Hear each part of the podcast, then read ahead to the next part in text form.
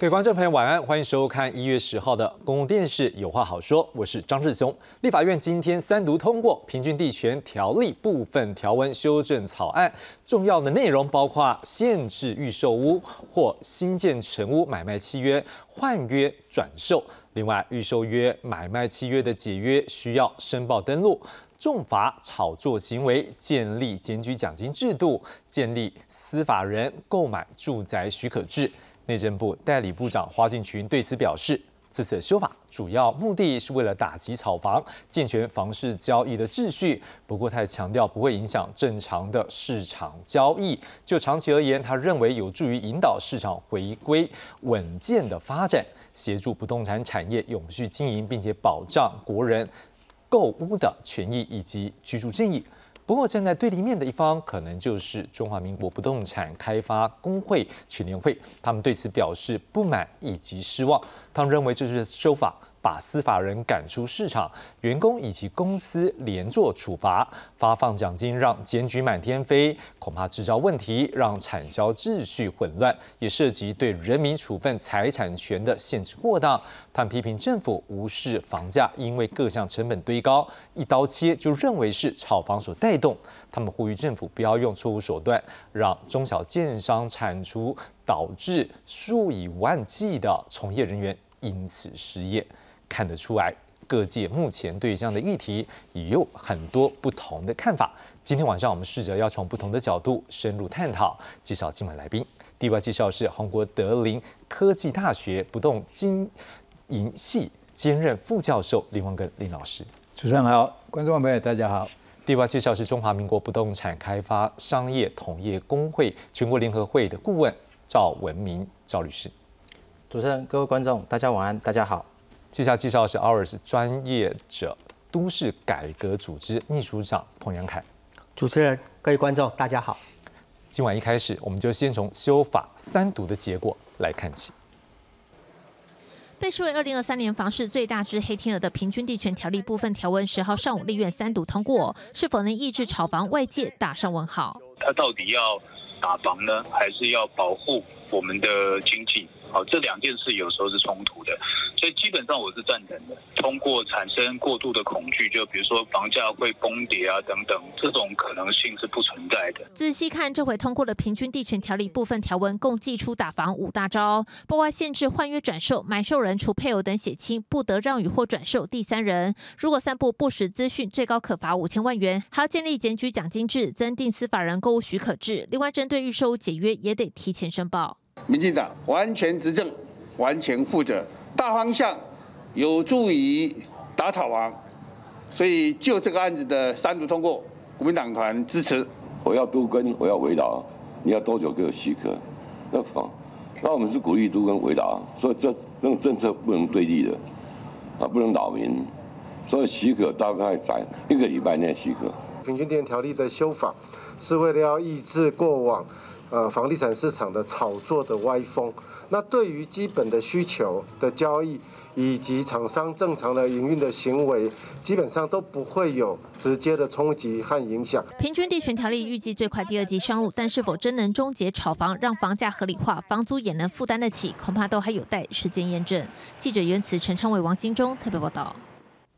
好，回到现场，我们也来介绍今天晚上的第四位来宾。我们要介绍是驻商机构发言人徐嘉欣。主持人好，大家好。好，谢谢发言人。好，那回到现场呢，当然要跟各位观众朋友，我们先来看看相关的修法结果内容，我们来做一个整理喽。来，我们先来看到的是限制换约转售，这可以说是目前看起来在市场上影响比较大的一个部分。我们看到是签订预售屋或是这个新建成屋的一个签订契约买卖，签订之后呢，除了配偶、直系血亲或者是二亲等内旁系的血亲，或符合内政部公告的特殊情形，并经过这一个地方政府核准的有哪些理由呢？像是说财产因故遭强制执行，配偶。近亲因为重大伤病需要长期疗养，非自愿失业或是重大变故导致无力缴款，否则不得让与或转售买卖契约给第三人，而且不得刊登转售的广告，而且建商和代销业者也不得同意或协助契约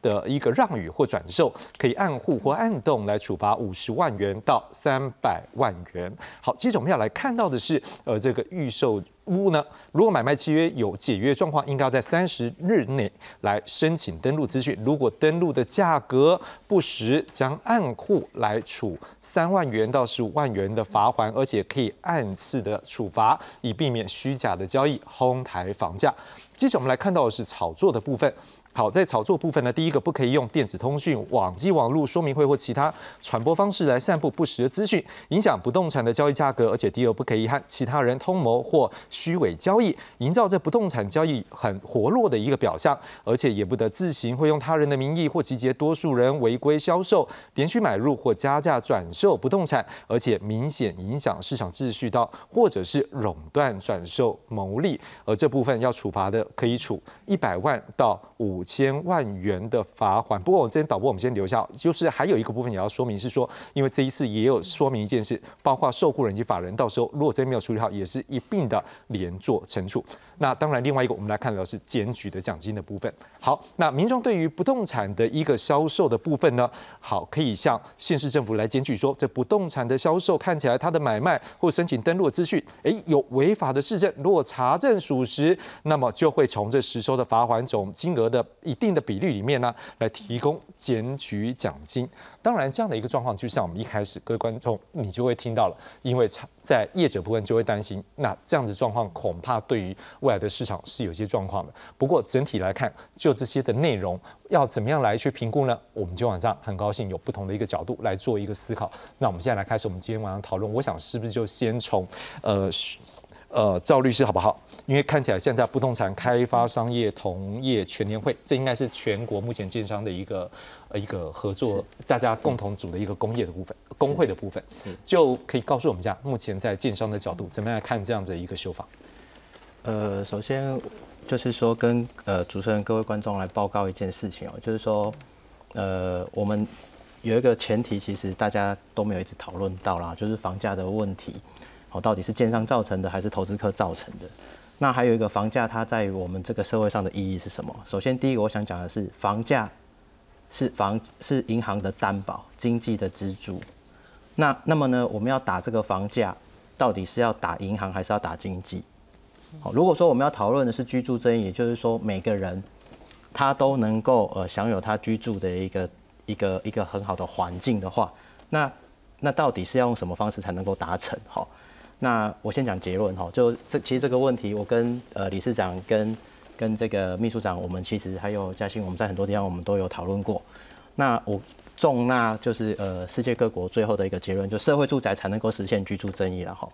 那并且呢，世界各国也没有人哈在做这个所谓的用加重持持有税哈，然后来让房价那个下降的。那如果要能够让我们的居住正义能够提升的话，那大概。都是用社会住宅来来来做了哈，那包含德国哈，他们本来有三百二十万户的社会住宅，那他们房价哈至少十年不涨哈，房租十年不涨，但是他们一卖了以后呢，剩下一万一百万户以后，他们搞到德国的柏林要用房租进涨令，才能够让这个房租哈不涨哦，我们就可以知道说，其实这个呃社会住宅对于这个居住正义才是真正的一个有用的地方。那接着我们就要讲到就是说，其实我们。政府过去十年来一直在讲打房，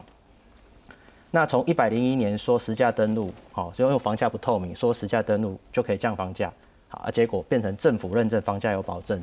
房价涨。一百零三年的时候，我们说因为我们的持有税太低，好，豪宅税、囤房税可以降，就一百零三年是我们房价最最高的时候创新高。接下来我们一百一十年的时候说预售屋实价登录，因为太乱了，哦，因为乱哄抬，大家都买不到，好，那。所以呢，我们就预售屋实价登录吼，就可以降房价。结果大家知道怎么样吗？本来是完工，你要百分之百缴纳了房价之后，你才可以买的一间房子，而且才会实价登录哦。现在不用，我只要签约的时候，我缴纳百分之十的价金，甚至百分之百分之五的价金，我就必须要实价登录啊。我本来一百趴的价金，我一千万的好，假设一千万的房子，我就可以炒时间啊。那而且马上就本来是要等两年、三年以后的工期以后才会涨的房子，现在提前实现。现在我们在说一百一十二年预售屋可以转售哈，那房法人可以炒房哈，所以我们的房价打不下来。那我想问的是，我们预售一年到底有几件？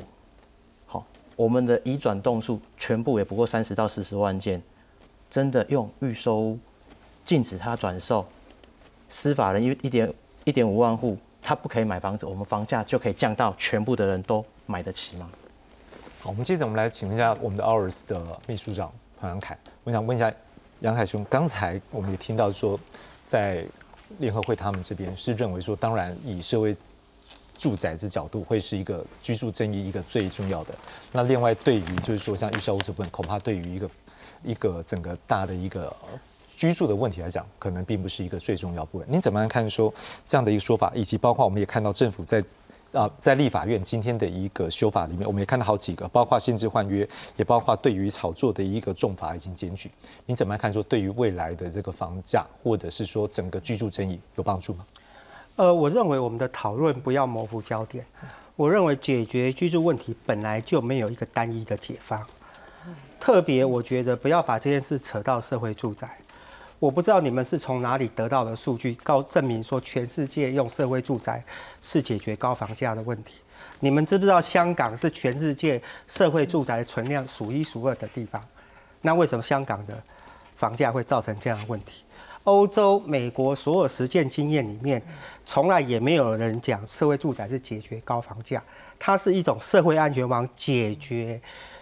中低收入的居住问题，可是房价部分当然是要透过市场的规范去解决嘛。所以，我们今天谈的是一个市场的机制。好，那我们在问的是说，可能会有非常多人对于今天这样的处理不啊不认同。可是我们要问说，全世界除了台湾之外，请问哪个国家有预售屋红单就可以卖来卖去，卖来卖去？我们要问的事情说，如果我们觉得是一个正常的市场规范。今天我们讨论不是说民众或者是需要的人不不可以买房子，我们觉得买房子我们要遏制的是那种短期他购买是完全以短期炒作，而不以所谓持有或不以居住、不以使用为目的这件事情。我觉得是我们整件事情要讨论的事，所以我觉得我们今天陷入的是一个是一个原则问题、技术问题。那我会觉得这一次在一个全，我觉得这件事情上虽然。呃呃，开发商或非常多业者反对，为什么这一次执政党下这么大决心？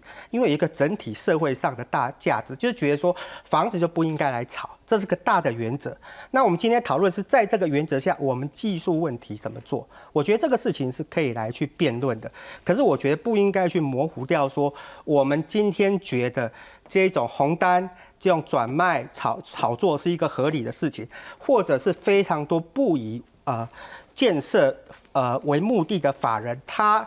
做了一个，他是结果他是买了大量的房子，而且他买房子也不是买办公楼，不是买厂房，不是买商业空间，那他就完全来买住宅，做一个投资标的。我们要问的是说，我们的国家要不要讨论说这样的行为要不要规范？然后市场不能规范吗？那样我都不太懂，为什么前阵子政府连鸡蛋也要管，口罩也要管，大家为什么能接受？就是说，因为如果有一些行为没有透过管理的时候，它会造成一些外部性嘛。这也是现在目前社会上大家觉得有意见的部分。所以我还是觉得说，今天的讨论我们应该回归到说，也许大家觉得说，目的大家同意。目前这样解决方案里面，当然如果大家觉得有更好的解决方式可以谈，可是我觉得不要模糊，好像说台湾没有高房价、没有炒作的问题，我会觉得这个事情上我是不能够接受的。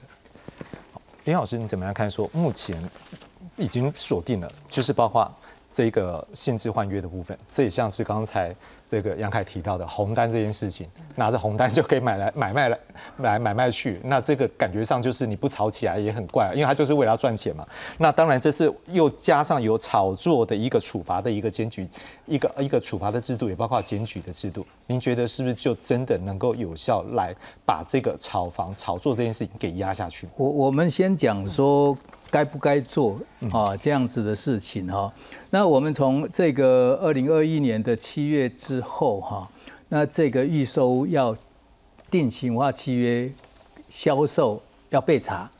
那这件事情开始之后哈，它是呃平均地条条例的四十七条之三就规定说，预售屋的销售者。要去做这样子的一个备查，然后才能够销售。那从那一天开始之后，预售屋就只有起造人或者建筑业者能够销售。这件事情是确定的。那从这个地方思思考下来，为什么在二零二一年的时候去定这个所谓的啊不能啊所谓的民间俗称的红单的所谓的书面器具的转让，因为书面器具的转让某种程度也是一个销售，所以它抵触到刚刚讲说预售屋的销售者才能够销售的这样子概念。那今天我们通过了这个四十七条之四的这个部分，基本上也是从这样子的一个思维。好，你买的预售屋，那当然就可以买，没有人禁止你买。买了以后，你也可以等到交屋去入住，或者是之后再销售。那在之前，你的销售是抵触到我刚刚讲的那个前面的一个大帽子，因为销售预售屋者不是你。所以在那一段时间里面，那么这个部分呢就不能销售啊，所以红单不能转让。那从同样的这个呃预售屋的承受的买受人，同样也不能转让。那这个逻辑是今天我们看这个法律通过的一个基本的这这个架构哈。那从这个架构底下来看，就说我们呃。司法人可不可以买？其实司法人可不可以买这件事情本身就是可以讨论的议题。但是司法人去炒作、去囤屋，那这样子的这个部分，那因为他不是起造人跟销售预售屋者，同样的这样子一个逻辑来看，所以这个地方我们也禁止他在没有经过许可的时候，然后去购置所谓的住宅，他没有。禁止购置其他商用的，或者是其他，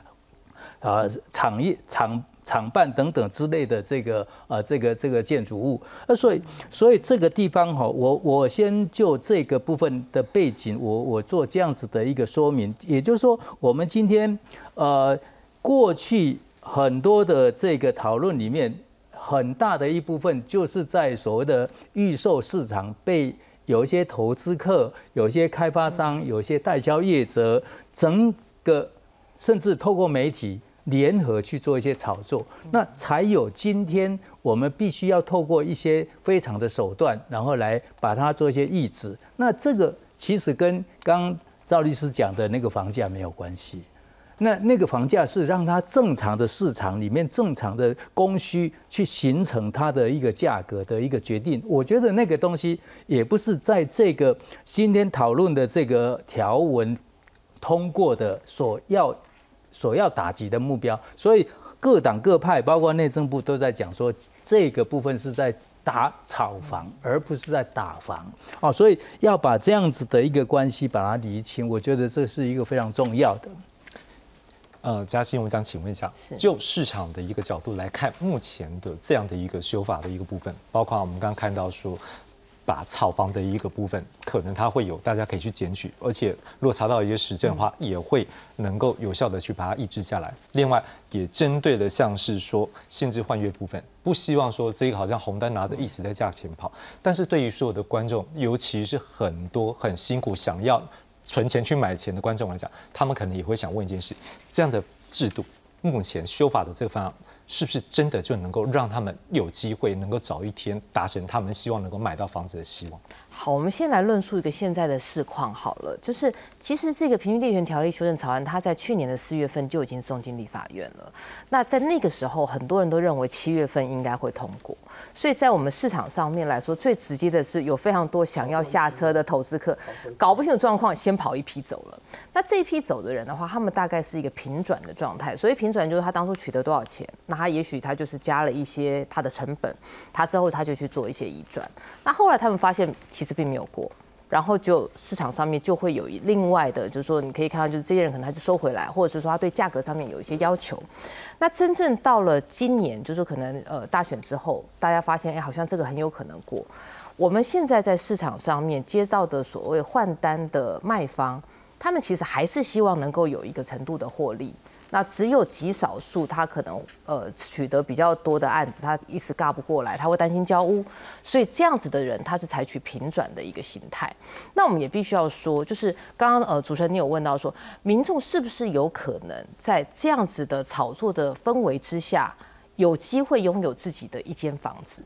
坦白说，这个事情我们自己也会，我们自己其实也是相当持保留的一个状态了。因为在这一波来说，我们从二零二零年的就是疫情之后，它的房价飙涨的速度超乎我们的想象，而且再加上社群媒体，我很快的你会看到这次为什么他们要把呃这个检举制度拉出来特别讲，是因为社群媒体它在做这种所谓团购操作的时候的那个力道带动那个涨幅。它的它的所谓强度超乎我们的想象，那这也会让那再加上刚好俄乌战争之后的所谓的呃供料双涨，整整整个垫起来的这样子的一个短时间暴涨的状态，它确实是影响到自用客户购物的一个我们说是人生的规划。可是如果你说在这一波可能政府透过比如说打炒房的一些措施，再加上二零二三年之后可能经济景气没有那么理想，或许价格会有修正。可是，在我们现在来看。如果说这一次平均地权条例可以带动价格修正的话，我们认为幅度不会太大。为什么？因为第一个，现在修正的平均的价格可能最多就是百分之十五。为什么？这些人他如果低于百分之十五，他就退给建商不交屋了，反正他最多就赔这样。那如果说他愿意降更多的人，那就是他早期取得。也许他在高雄，因为高雄这这一两年之间，它涨幅超过三成以上，他愿意少赚一部分，他愿意让。那这样可能会造成一个比较大的涨幅，但是我们现在没有看到这样子当初取便宜取得的屋主，他愿意让价。所以你如果说从整体的价格的状况上面来看，不大容易出现一个民众认为说，哎，现在这个价钱我可以。而且台湾人有个习惯，台湾人向来追涨不追跌，当价格跌破百分之二十的时候，我不认为有这么多的民众敢去追。这个样子往下坠的刀子，他们可能会有更多的保留。好的，的确，在这个价格部分，我们在后面也会再进一步再听大家的一个看法。不过，大概可能大家有一个心里有一个想法了哈。那当然，在这部分，就是刚嘉欣也已经提到这个部分，我们也先来看一个东西，就是说，刚才林老师有提到一个部分，就是这一个关于司法人的部分。我们先把这一次的一个修法的内容看一下。司法人买受供这个住宅使用的房屋呢，应该要有一个使用计划，经过中央主管机关许可，而且登记完毕五年内不得办理移转。让与或预告登记，而这个许可文件有效期限一年呢？这适用范围、许可条件、使用计划的内容，都要由中央主管机关来定之。好，这是刚才，所以如果司法人这边来做一个控制，就是说应该也可以有效的来降低炒房的一个部分。好，那刚才嘉欣这边讲到一个内容，我们要来看一下，就是那大家可能很期待说，我们是可以买到这房子，但是的确透过。过去的一个资料，我们看起来就像刚刚嘉欣说，前面这个价钱也炒得蛮高的。我们来看一下，是二零二一年以及二零二二年在六都以及新竹县市预售屋的成交的均价。我们看到在台北大概就是九十起跳，到二零二二年大概又增加到九十八点七，所以这这个涨幅已经增加百分之九点七。我们在新北呢，四十三点四万每平。一增加到二零二二年的四十九点三万每平，这个增减的幅度更是拉到百分之十三点六。至于后面我们看到桃园也从二字头拉到三字头，这个增加的幅度百分之十八点一。台中呢，呃，从三。头到三尾啊，就是三十二点一到三十九点九，已经快逼近了四字头了。好，那这个增加的幅度百分之二十四点一，台南也很厉害，也是二字头跳到三字头，百分之二十四点一的一个增幅。那高雄呢，百分之二啊，从二十四点九万每平平均到。二零二二年的三十二点四万的一个平均，那可以看到这也是增加幅度更高到百分之三十。新竹县市虽然相对可能是比较低一点，不过它也都有三十多万每平的一个成交均价。好，各位除了预售屋之外吗？还有另外一个也是大家可能也很关注的，我们来看一下房贷的一部分。好，那我们看到房价所得比，全国大概平均是百。啊，全国的比率大概是九点八，什么意思呢？就是依照呃中位数的住宅的价格，我们举例好，我们有来看台北好了，台北的一个所得房房价所得比的数字是十六点二，好，那这什么意思？就是在台北所有的房子，它的这个销售的一个价格，我们抓最中间那个数字，中位数的价格去除以。这个家户可支配所得中位数部分一除，好，用这样的平均方式来发现，好，对于一个家庭来讲，可能他要花的这一个的它的一个可支配所得是十六点二倍，他有办法去买起这样的一个房子，更不要说他的房贷负担率。各位我们可以看到是在台北的话是百分之六十七点零七，这什么意思呢？就是说他每个月要摊还的金额是他每个月家户可支配所得的比例，也就是说他每一个月有百分之六十七点零七，实际上都要拿来缴纳房贷，所以我们可以看到在台北的房贷的负担能力上是过低的。而在新北呢，也是过低。好，我们看到可能稍微好一点的所得比，桃园的话可能是七点九八，是相对比较好一点。但是在房贷的一个负担率部分，我们也看到，事实上它也都超过百分之三十以上。所以，我们想先请教一下，呃，我们先请问那个杨凯好了。如果说在现在，就算是不要炒房的，让它再恶化了，可就像刚嘉欣讲，我们看到这个数字，你觉得目前这一波？是不是是一个至少有做到一个动作，但是后面要能够让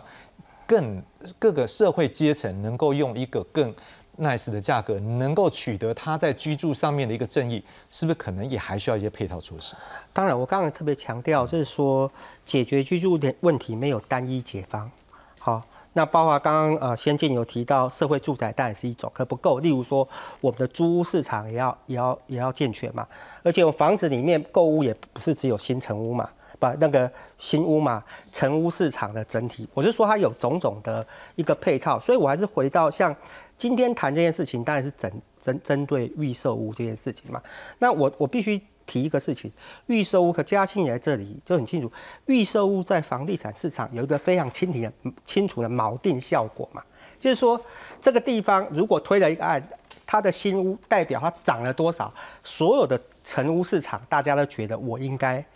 也会跟着水转船高。例如说过去这里的新屋一平是七十万，现在变成一百万了嘛，那我的中古屋市场，所以我就觉得这件事情上，如果针对透过这一次的。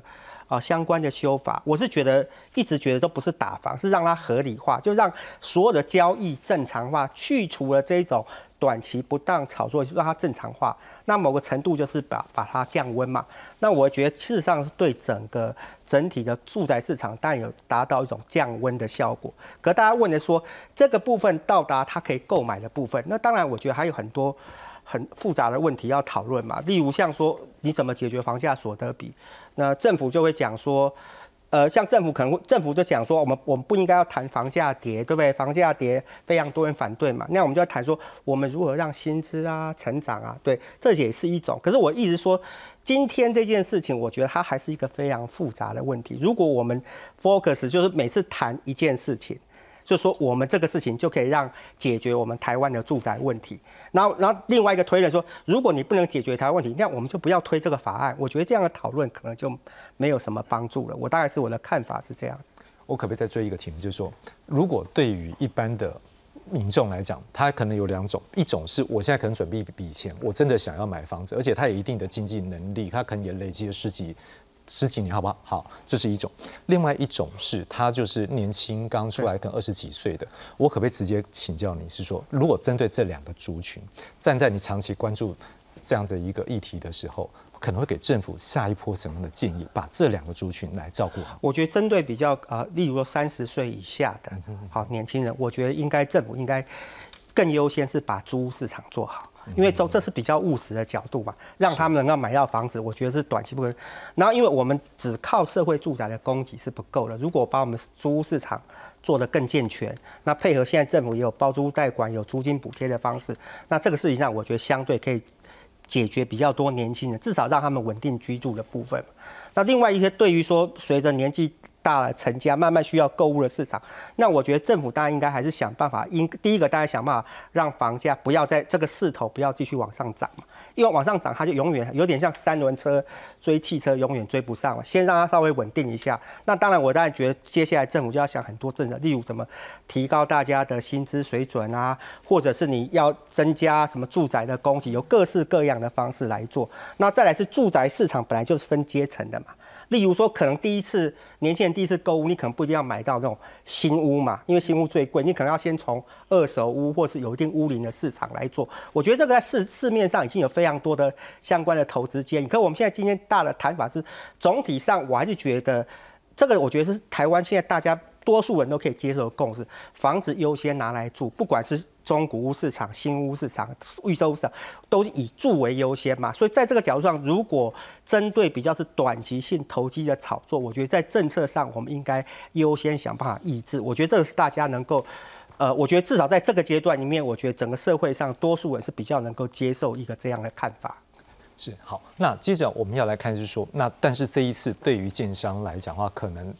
这次我们也看到你们有一个声明，我是不是也来看一下声明，然后你也来谈一下这，因为可能这个也是一个产业了。好，我们也听看这个产业的声音。好，我们看到是来自于中国中华民国不动产开发工会全年会的新闻稿。好，他们提到总体经济目前状况不是太好，市场景气低迷，而且产业面临的困境，所以这时候强推修法。恐怕会出现景气差、市场冷、打房热的奇特现象，而且他对于说司法人赶出市场，用不确定的法律概念重罚五千万元，对于人民处分财产权的限制过当。好，而且他也特别强调，就是目前个整个房价可能还是来自于很多建筑成本是推高的状况，所以这个状况之下，如果就是单纯认为是炒房带动，你们可能也是认为说好像对你们是不公平了哈。那央行跟金管会组成国家队，联手砍断中小型建商资金链。怕产业也经不起这样的集体霸凌，所以他们呼吁政府是说不要用错误的手段铲除中小建商，可能会有这个产业的人员会失业，税收减少，更会造成产业的投资信心，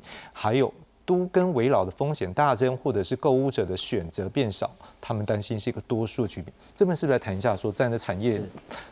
大家的一个想法是什么？呃，首先哈我想还是一样，就是呃。其实大家没有在模糊焦点，那所以我们在讨论上面的话，就是说我们也不要针对我们自己有利的点讲，不利的点就不讲哈。其实我们刚刚谈的那么多，主持人也好，或者是嘉兴也好，或者是理事长也好，其实我们都还是在讨论房价买不买得起嘛。好，那第二个就是说，我们过去到底做这这么多的措施，其实呃，立法委员也好，我们的部长也好，讲的就是打房嘛。就是希望把房价打下来，大家买得起嘛。所以其实我们真的不用回避这个问题。我们我们现在做这个事情，真的是在打房，是希望所有人买得起。好，这个前提其实建商是不反对的哈。但是刚刚主持人有提到一个，就是我们现在的呃成本都上涨，我们工料上涨，我们光这过去的这几年，我们的人人人工跟我们的呃这些物物原料物料的涨价，至少都超过百分之五十。我至少超过百分之五十。其实我们的央行总裁在去年底英国升息第一枪之后，就有提醒过我们所有的年轻人，房贷你要小心了。好，因为我们的利息可能要涨了。所以这个时候，其实我们的房价已经开始有所一个修正。但是各位刚刚有看到主持人的一个一个一个，就是说我们一个表格哦，提到说我们的预售屋哦，在去年哦涨了百分之九点七。台北市从每平的九十万涨到九十八点七万，各位是什么时候？我们推出预售屋要实价登录的时候，我想我们再回到这个问题，我们绝对不要回避问题。如果我们今天要的真的是像秘书长所讲的，我们要合理化，不是打房，不要炒作，要降温，不要让房价往上涨。好，我们诚实来面对问题。为什么预售屋会涨百分之十？很简单嘛，就像我刚刚讲的，我本来我买一个预售屋，我要实价登录，什么时候？我要两年后完工。我付清所有的房价之后，百分之百的房价之后才要实价登录。现在投资客不需要，我签约百分之十之后，你就要给我实价登录，不然你要被罚。很简单嘛，他现在就炒上去了。所以如果我们说现在预售很混乱，它价格炒上去，影响了我们的房价，所以我们今天必须要管理预售屋。对，那现在预售屋，其实这个我们在一百零五年，我跟杨凯秘书长，我跟。那个汪根理事长，还有我们的次长，我们在立法院我都跟跟跟他们说过了，就这个就这么简单的一个点。本来百分之百的资金，那时候是在讨论那个呃那个叫那个包租代管。我刚说你现在本来炒一房可以炒十房，而且提前实现，你的房价三年后的房价现在就实现，一定马上涨，千万不要做。现在印证了，所以我想说的是，如果我们真的不要往上涨这个势头。然后我们用其他的解方去让年轻人租得起或买得起。我们现在要做的第一件事情就是把预售物实价登录取消。第二件事情是什么？第二件事就是说，我们今天到底居住正义谈的是什么？是要让像刚刚秘书长所讲的是说，我们要让年轻人租得起、住得起台北市。那我们要不要学一下巴黎不出售？他们做的事情是什么？他有国有地有在出售吗？各位，你们知不知道我们现在政府他们去都跟分回来的房子，他每一个出去，我在标售出去的价格，哪一户，哪一户，你可以告诉我，一户就好了，哪一户台北市的房子，它的单价是低于一百万的？没有。那为什么政府带头打房，他都跟分回来的房子，他不要低价一点卖呢？为什么？因为他就有他的成本在嘛，他就是以他的成本去折算他的房土比回来所分到的那个房子。它怎么可以贱卖呢？最后我们还是要讲的，就是说房价，房价到底是什么？房价就是银行的担保，房价就是经济的支柱。如果我们今天打房，就是打银行，就是打经济。如果我们今天是要居住这里，像刚刚这个秘书长讲的很好，预售屋它有定锚的效果。今天你就是这么做了，你让它实价登录，让它三年后的价格现在提前实现，涨不涨？当然涨啊。如果像刚刚秘书长讲说，我们不是一个单一的方式，单一解方，我们可以透过什么租屋市场把它健全化，那我们就好好做这件事情。为什么要去打一个本来就没有坏的市场？今天我们这个房价是支撑我们这个经济的支柱啊。林老师，就是说对于刚才如果说已经提到这个预售屋这一个 实价登录部分，这是不是你们来谈一下？如果说就是说站在联合会他们的态度是觉得可能是一个刚刚那个那张表那个涨幅的那张表，再把它带出来啊。好，因为因为呃赵律师刚刚也提到说，开发商不喜不喜欢这个房价一直涨啊，这个这个我觉得这个这个说法是对的，因为涨的都是投资客赚走了。是那。这一张表哈，我手上有一张表，跟这个部分刚刚这一张表刚刚好可以搭上。好，因为现在台北市哈只有涨九点七，你你看高雄哈涨了三十趴，台南二十四趴，那这个新竹县市涨了百分之十点八啊。其实那个新竹县市，我觉得那个幅度应该会更大，但这一张表是永庆。呃，他们集团他们统计的，那么这两这两年，其实这个所谓的这个转转转售的转让户哈，有到两万三千四百九十三户，两万三千四百九十三户。然后呢，这个最高的是高雄，有到七千七百九十七户，然后再来台南有两千三百。呃，两千五百三十六户，然后这个新竹县是两千零九十二户。你看这个部分的这个数字，跟刚刚这个啊主任准备的这个简报的这个涨幅，其实是有加成的效果。也就是说，这个部分的这一些呃投资客进场，然后去包整个量去被包住的时候，真正需求的买方买不买不到房子。然后只好向他们这些投资客换屋主，或者是这个红单去求求得他的让售。那这个部分赚的利润，其实开发商一毛钱都没赚到。那这个助长的，就是现在就就炒作的这个现象。但是呢，开发商背负一个骂名，我觉得也不公平。这个东西，我觉得，就今天我们在谈这个打炒房这件事情来讲，我觉得开发商应该没有反对的理由，因为炒作这件事情不是开发商的原意。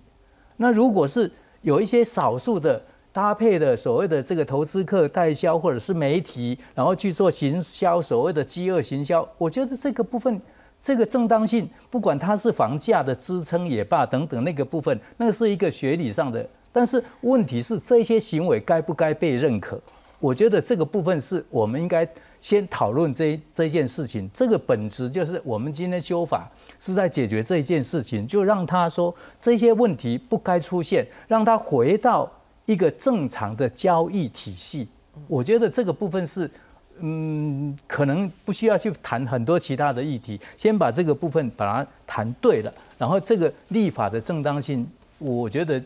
全民应该可以接受。为什么现在各党各派没有杂音而一致的通过？这个也是一个某种程度让我们社会知道说这个地方的修法有它的一个合理性跟必要性。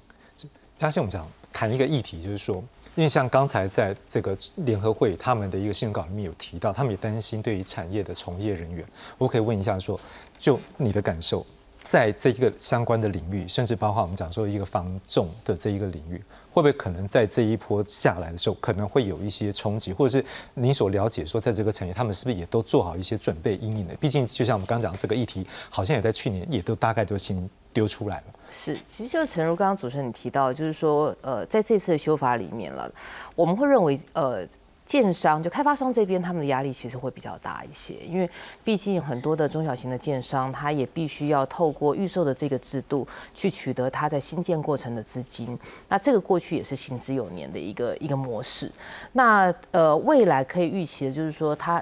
持有这个所谓去会去购买预售屋，因为它必须加上这个房地合一的呃税制之后的话，它持有时间会超过七年以上，所以就会是自用客户跟长期持有者，他可能会比较愿意转进预售屋的市场。那但是在我们的房仲市场来说的话，我们现在预估就是说，可能有一些投资盘会转进房地产市场，因为毕竟大家呃台湾民众还是对不动产情有独钟，然后会想要把资金 parking 在不动产上面，所以以我们的房仲的立场。来说的话，这个事情对我们而言比较麻烦的就两个两个部分。第一个部分是司法人购物，因为司法人购物它要有一个审议的制度，所以对于我们在跟客户沟通的这个过程里面，有些卖方不能接受，因为他可能没有办法理解他的买方为什么不能买。或者说他们可能未来会有毁约的，会有没有办法履约的这个状态，那这个是我们认为可能可以预期到未来在整体交易上面至少初期会产生一些困境。那另外再有提到检举制度的部分，我觉得检举制度当然很好，但是检举检举制度没有正面表列，所以我们现在有时候同业就在说，哎，那我们看看如果谁去土城的时候他要吃什么，可以稍微就交代一下。那因为他没有正正面表列的时候，就很容易发生这种所谓的狭怨报复。烂送，那必须我相信地震机关、地方地震机关现在应该抓一单，因为光是司法人购物的审议，另外再加上这个检举制度怎么处理，细则还没有出来嘛？他们有没有人力去负担这个部分？那短时间之内市场上面势必会面对一些混乱。其实对于无论是建商，或者是说对于房中业者，坦白说，我们会有一定程度的压力，会没有一方面是可能整体市场量缩的压力，二方面来说的话，是我们要怎么样去跟客户进行法令上面沟通的压力。因为我相信一般的交易的民众，他不会像在座的各位这么清楚这样的法规。那在这个过程里面，我们要用什么样的论述让他们可以接受？哦，现在的我们的交易的模式已经有一些调整了，那这可能是为了未来市场正常化而做的准备。那所以以这个状态来说的话，我觉得这个会是我们产业里面很大的压力。那当然，我我也必须要呼应一下，刚刚赵律师有提到一件事情是，其实打炒房这件事情，或者是说房价过涨太快这件事情，地方政府或中央政府他们真的有很大的责任。为什么要有那么多的土地拿出来卖？然后这些土地的价格如果不往上涨，在地的业主他们怎么不会想到价格可以往上走？我觉得这个是一个非常值得讨论的问题。我觉得杨凯在那边点头，因为杨凯之前你们还有打过一个题目，不是连只有土地，是连房子都拿出来卖。是是是是，所以这个部分可能我们在这一轮我们再来谈，但但是在这一轮我们要进入的之前呢，我们也要来看到说，就目前这样的状况，就像刚刚嘉欣讲，已经大家可能都有一些心理预备，在这个新的修法之后，会有一些市场的一个改变，观众可能也都要去面对。不过可能大家也想还是要问是说，到底会不会一个价格下修的一个空间呢？不过就像刚嘉欣说的，恐怕幅度是有限的。OK，所以对于一些目前大家反而关注的说，会不会反而是有一些中小型的建商可能不一定撑得住，那么一般民众呢要怎么样去面对呢？我们来看看下面这则报道。修正通过。遏制炒房歪风的平均地权条例修正案预计最快第二季上路。有房产专家认为，过去遭炒作过头的蛋白区以及假豪宅都即将现行，尤其是预售价格渴望砍价百分之十五，十五趴以上是至少要砍的啦。那如果是说是那种属于去年的急涨区的话，我相信十五趴可能还不够你砍，可能也也许要杀到两成到三成会比较合理。对于想买预售的自住客，渴望在今年上半年期望房价有下修盘整空间，但有鉴于土地和营造成本增加，价格不会雪崩式下修，只是平均地权条例搭炒房杀伤力强，这下也逼出投资客抛售潮，不止出租网站出现平转赔售等标的，专家更预测，包括桃园等地都是投资客逃命的重点区域。最明显可能会是属于新竹或者是桃园。的一些同从化区，那你只要只只要记住，就是去年涨很凶的那几个区域，或者是说去年推案很热的那几个区域，今年现在开始都应该是会回跌比较明显的区域。当炒房条例上路之后，首当其冲的预售屋市场可能会面临投资客退场，中小型建商的生存压力恐怕也会涌现。未来投资盘的部分上面会多数转往成屋市场，所以在整体的市况上面来说的话，呃，未来。预售市场会相对比较以自住客为主。如果在预售市场的一个转售导致它的交易量下滑呢，其实它要回收的时期就必须拉长了。那对于小建商来说，他可能没有办法做这样子的一个长期的抗战哦，所以这些小建商呢也要面临转型，譬如说呃改去做这围老啦或都更。市场忧心中小型建商可能出现倒闭潮，内政部代理部长花敬群表示，政府会密切观察，不会袖手旁观，适时给出协助和支援。记者袁此陈昌维台北报道。我要请问一下律师，不知道这一次就你们现在预估，是不是有可能真的这个房价会因为这样打房而掉下来？另外，我们也要关注的是，会不会有可能这样子一个大幅的一个掉下来的状况下，导致是不是确实可能有一些中小型的建商会因此陷入一定的困难？我想还是要跟各位观众报告一下，其实建筑业呃在在未来的这几年哈会面临非常大的一个挑战，尤其是从去年升息开始哦，那再来就是原物料的双涨哈，所以其实从去年的呃整个的不动产的预测来讲，我们都是预测今年开始会量缩价缓跌。那今天如果我们在对市场做这些限制的话，司法人不能够预收禁止转转让哦转单这些等等的。那势必上就是对这个市场会雪上加霜。那我们这个行业的从业人员少则百万人，好，那不敢说是火车头，但应该是国内我们的一个呃行业里面算是相当有带动效果的哈。至少不要说带动效果，我们也可以撑得住一些哈，让大家有饭吃的一个一个一个一个状况。那所以我们当然不乐见这样的一个情形。那刚刚理事长有提到，就是说去这个预售屋件数。量好像有增加，但其实刚刚嘉欣有提到是平转，哦，所以这个东西对于那个价格件数的增加，对于价格是不是真的有这个影响？哦，我想这个值得商榷。但是我们要回来讲的就是说，预售屋的价格的涨跟预售屋的实价登录绝对有关系。那我们要再回头讲，房价的涨绝对跟我们这几年的打房措施有关系，尤其是实价登录。实价登录就是政府保证房价。预售屋实价登录就是把未来价提前实现，所以这一个事情，如果说我们真的要正本清源，让房屋市场能够回到正常化，我们就把这个过去里面做的不好的地方，我们把它取消掉，让市场回到它正常的机制。就像秘书长讲的，不是单一解方，我们回到租屋市场，我们回到社会住宅。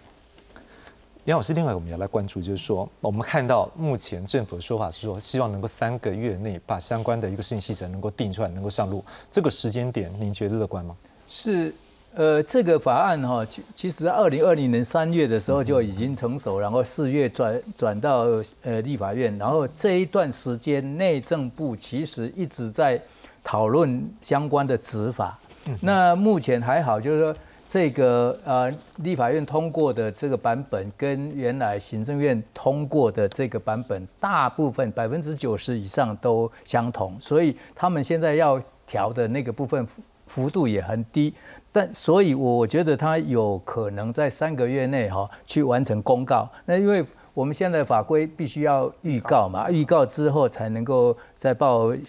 院，然后发布实施，所以这一段时间里面其实。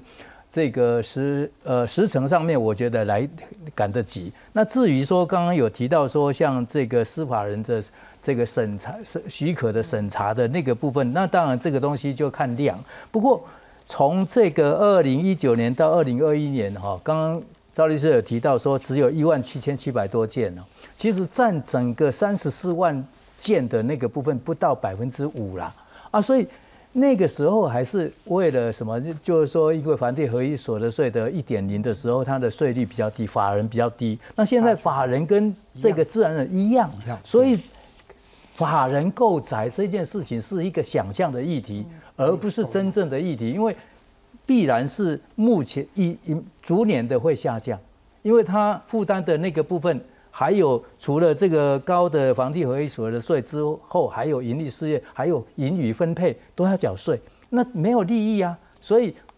过去很多的法人是借就是。空壳的公司，那这个部分透过这样子的一个机制让它降低，我觉得是一个是一件好事啊。对，呃，如果量少，然后交易的那个审查的速速度，我觉得那附带决议好像是说七天内要完成，这个东西也是对呃行政部门是一个蛮大的一个挑战呢。我觉得应该加油。嗯，也希望说能够好好做完整啊，因为如果没有好好写完整的话，可能反而是另外一波的一个漏洞。不过我们想请问一下嘉欣，就是说，因为。对于很多观众来讲，可能他们也在关注的是说，呃，我们刚刚讲到，可能它的降幅有限，因为您刚才也提到说，这可能过去有原本有些成本，但是我们也在关注说，如果原本我们就已经有看到一个是央行选择性的信用管制措施，这已经就让我们看到是说，它的这个资金成本上面就是有相对压力，再加上就是房地合一税的二点零版，如果再加上目前新的这样的一个大房的修法，嗯，这个房市是不是真的有机会能够健全呢？还是？可能还有看见哪些在实际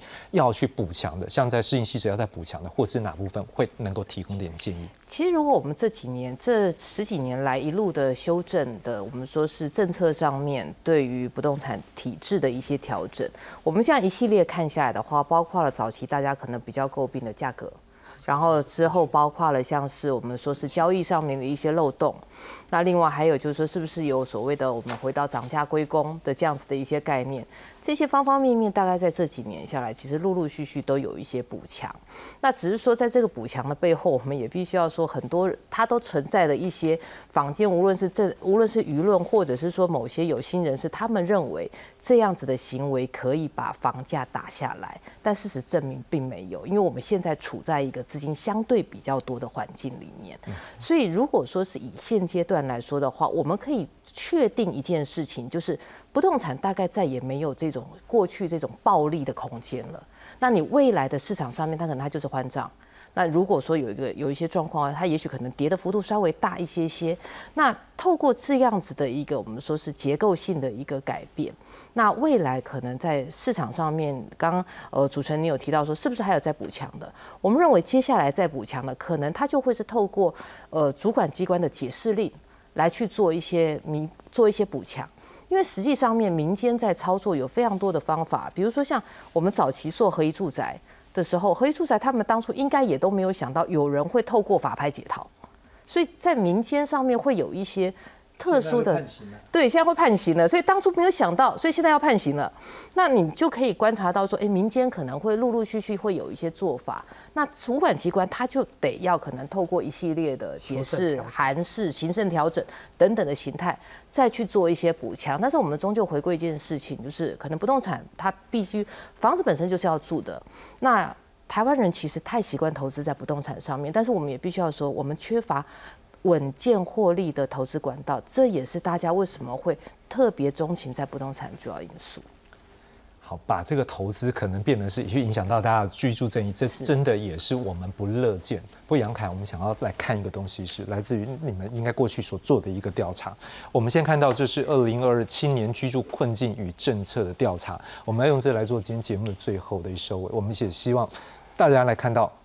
对于很多年轻人讲，他们现在都感受到了很大的压力。我们看到是租者三大困扰。我们发现，第一个不可迁户籍领租金补贴报税，占占了百分之九十四点四；租金过高或不稳定的百分之九十点四；租期不定续租被拒绝的超过百分之八十五。所以很多中产青年他们怎么住呢？可能一用租租屋的百分之五十四，但是有些人可能是住在父母名下的住宅。好，我们再看另外一份调查。我们看到的是高房价，更是让很多人不敢多消费，这个比例高达百分之九十七点五。整个买一个小间的房子，空间拥挤，但至少先有一个自己的小窝，或者是我用空间换取时啊，用时间换取空间，就是买一个偏远一点的区域，能够通勤时间长，但是这样的人有超过百分之九十四点三。我们看到高房价问题，大家更是觉得非常严重。杨凯，就你们过去所做这样的一个调查，在今天修法的一个时间点，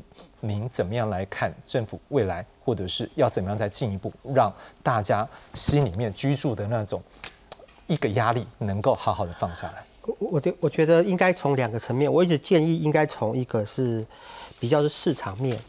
一个是观念面。市场面其实刚刚嘉兴也补充很多，就这些年政府逐步对于一些市场规范做些改革，逐步的让呃市场健全化。那我认为接下来下一步的方式，可能应该慢慢要把重点放到租屋的市场，因为我们做过去可能都比较着力在购物市场，租屋市场怎么让它健全化。合理化，我觉得这个事情也是非常非常的重要。包括我们怎么样鼓励市场上提供更多租，我们的租屋的供给不足，包括很多大家为什么很多人宁愿空着也不拿出来使用租，我们应该想一个方式来去引导这个事情。我觉得这是一个。那第二个，我觉得是在观念上，我我我其实也在强调了。那我觉得特别像对于一些新时代年轻人观念上，我们一直在强调，不是反对大家买房子，是说不要做一些超过你的负担。过度的负担来去买这个房子嘛？那如果如果我们，所以我们应该创造一种是说，就算你买不起房子，也让年轻人他可以有很安心、很稳定的去租房子居住，相对就会把他的压力减少。那可能他透过他可能呃工作个十年、十几年，慢慢累积的到了一个足够的一个经济能力，那那时候再用个比较合理的条件进入租屋市场，我觉得这是一个我的建议。那当然最后一个他是提到说。政府作为一个最后的社会安全网的角色，所以它该有的社会住宅、该有的租金补贴还是都要做。所以我一直认为，就是要三管齐下，购物市场、租屋市场、政府的补贴都要做。那所以，我大概觉得说，希望未来这三个部分都有继续的往下发展。谢谢。我布一个题目，就是目前的地方政府是最直接执行面，有没有一些觉得他地方政府还做的不够落实？地方政府在呃住宅政策上，它现在基本上的角色都是在补贴，在购物跟。